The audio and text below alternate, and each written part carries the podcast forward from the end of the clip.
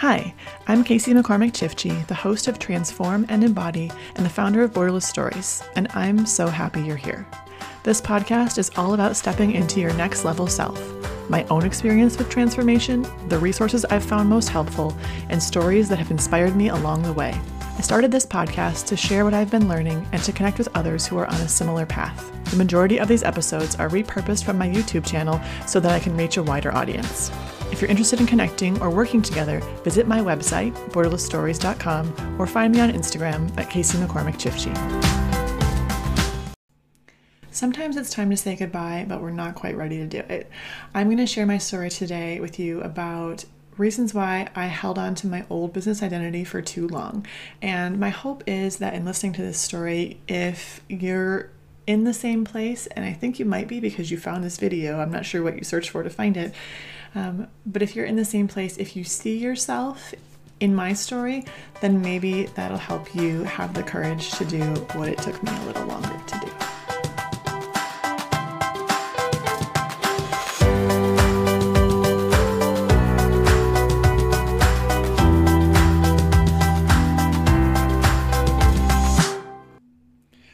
First reason, and this is definitely a big one, was my ego, right? I had this feeling that I built this thing, it looks really good from the outside, and I don't want other people to see me um, step away from this.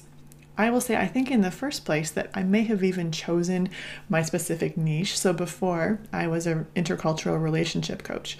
And I think I chose that because it sounded good to my ego in the first place, right? A word like intercultural in there sounds like something that people can't look down on you for being a coach because you're, oh, you coach people on intercultural matters, you know, like not just anyone can do that. Like a life coach, anyone can do that. These are all limiting beliefs that I had cycling through my own head. But just the idea of stepping away and of being, you know, I, I wrote a book. I actually wrote two books, and I, I did all these things under this umbrella, and my ego really didn't want to let me step away from that and declare that it was time for a change. Along that same line, there was also my fear of judgment, right? So, as I said, intercultural relationship coach sounds good. You know, even the uh, people in your life who might have a fancier title than you, they can look at that and go, "Ooh, that sounds good." But if you just start calling yourself like a life coach or something like that, well then can anyone do that? You know, uh, I was so afraid that people were going to judge me.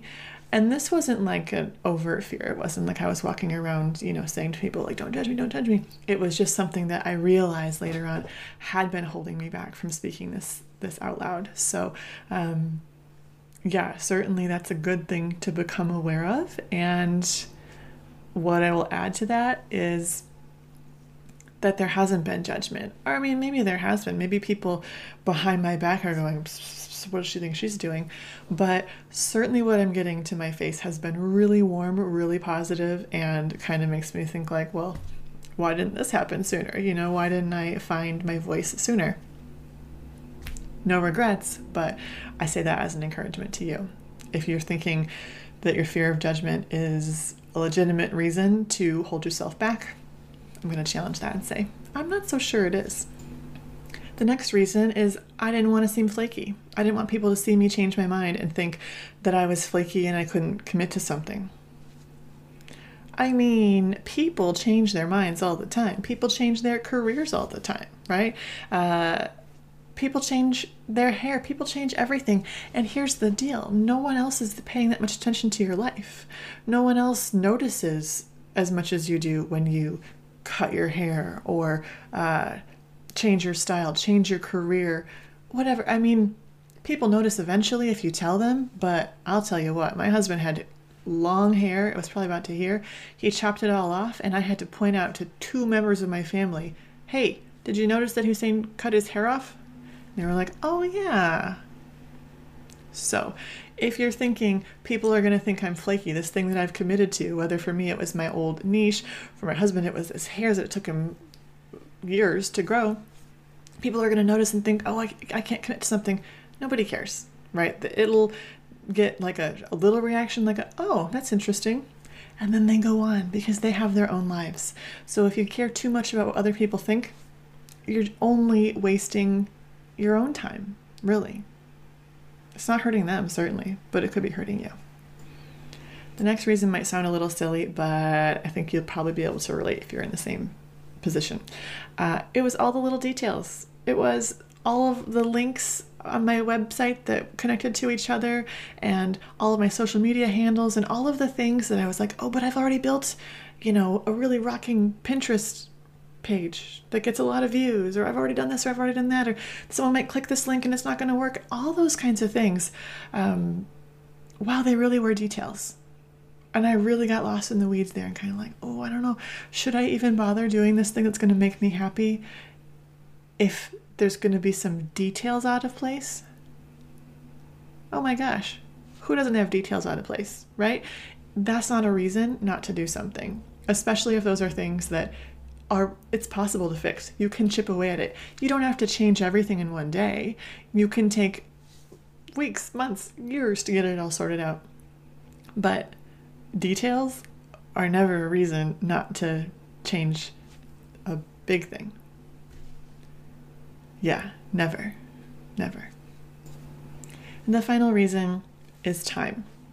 There's this idea, the sunk cost fallacy, that I've already invested all this time in this thing. So if I change it, if I, you know, if I've invested all this time and then I don't follow through on it, then what a waste. I lost all that time. I lost all that that I invested into it basically. And this fallacy can keep us in jobs, relationships, careers. It can keep us in things that we don't want to be in just because we think, well, I've already invested the time. And I mean, I hear this a lot when people are, oh, I'm too old to do that new thing. I'm too old to go back to school. I'm too old to whatever it is. We see it as like, I'm committed to it, so I got to follow it through. And I don't know where this comes from. When I think about it, I think like, I mean, it makes sense. If you believe in reincarnation, it makes sense. You think, well, it's too late to make a change in this lifetime, but maybe in the next one I'll get it right. But if you don't believe in reincarnation, then it's like this is your one wild and precious life, and you're really going to say, I've already invested too much time, I just don't want it, I just can't change it. I don't mean this to be a discussion about reincarnation, whether you do or don't believe in it, but I think it's safe to say, even if you have more than one lifetime, still treat this one like it counts, because right now it is all you have.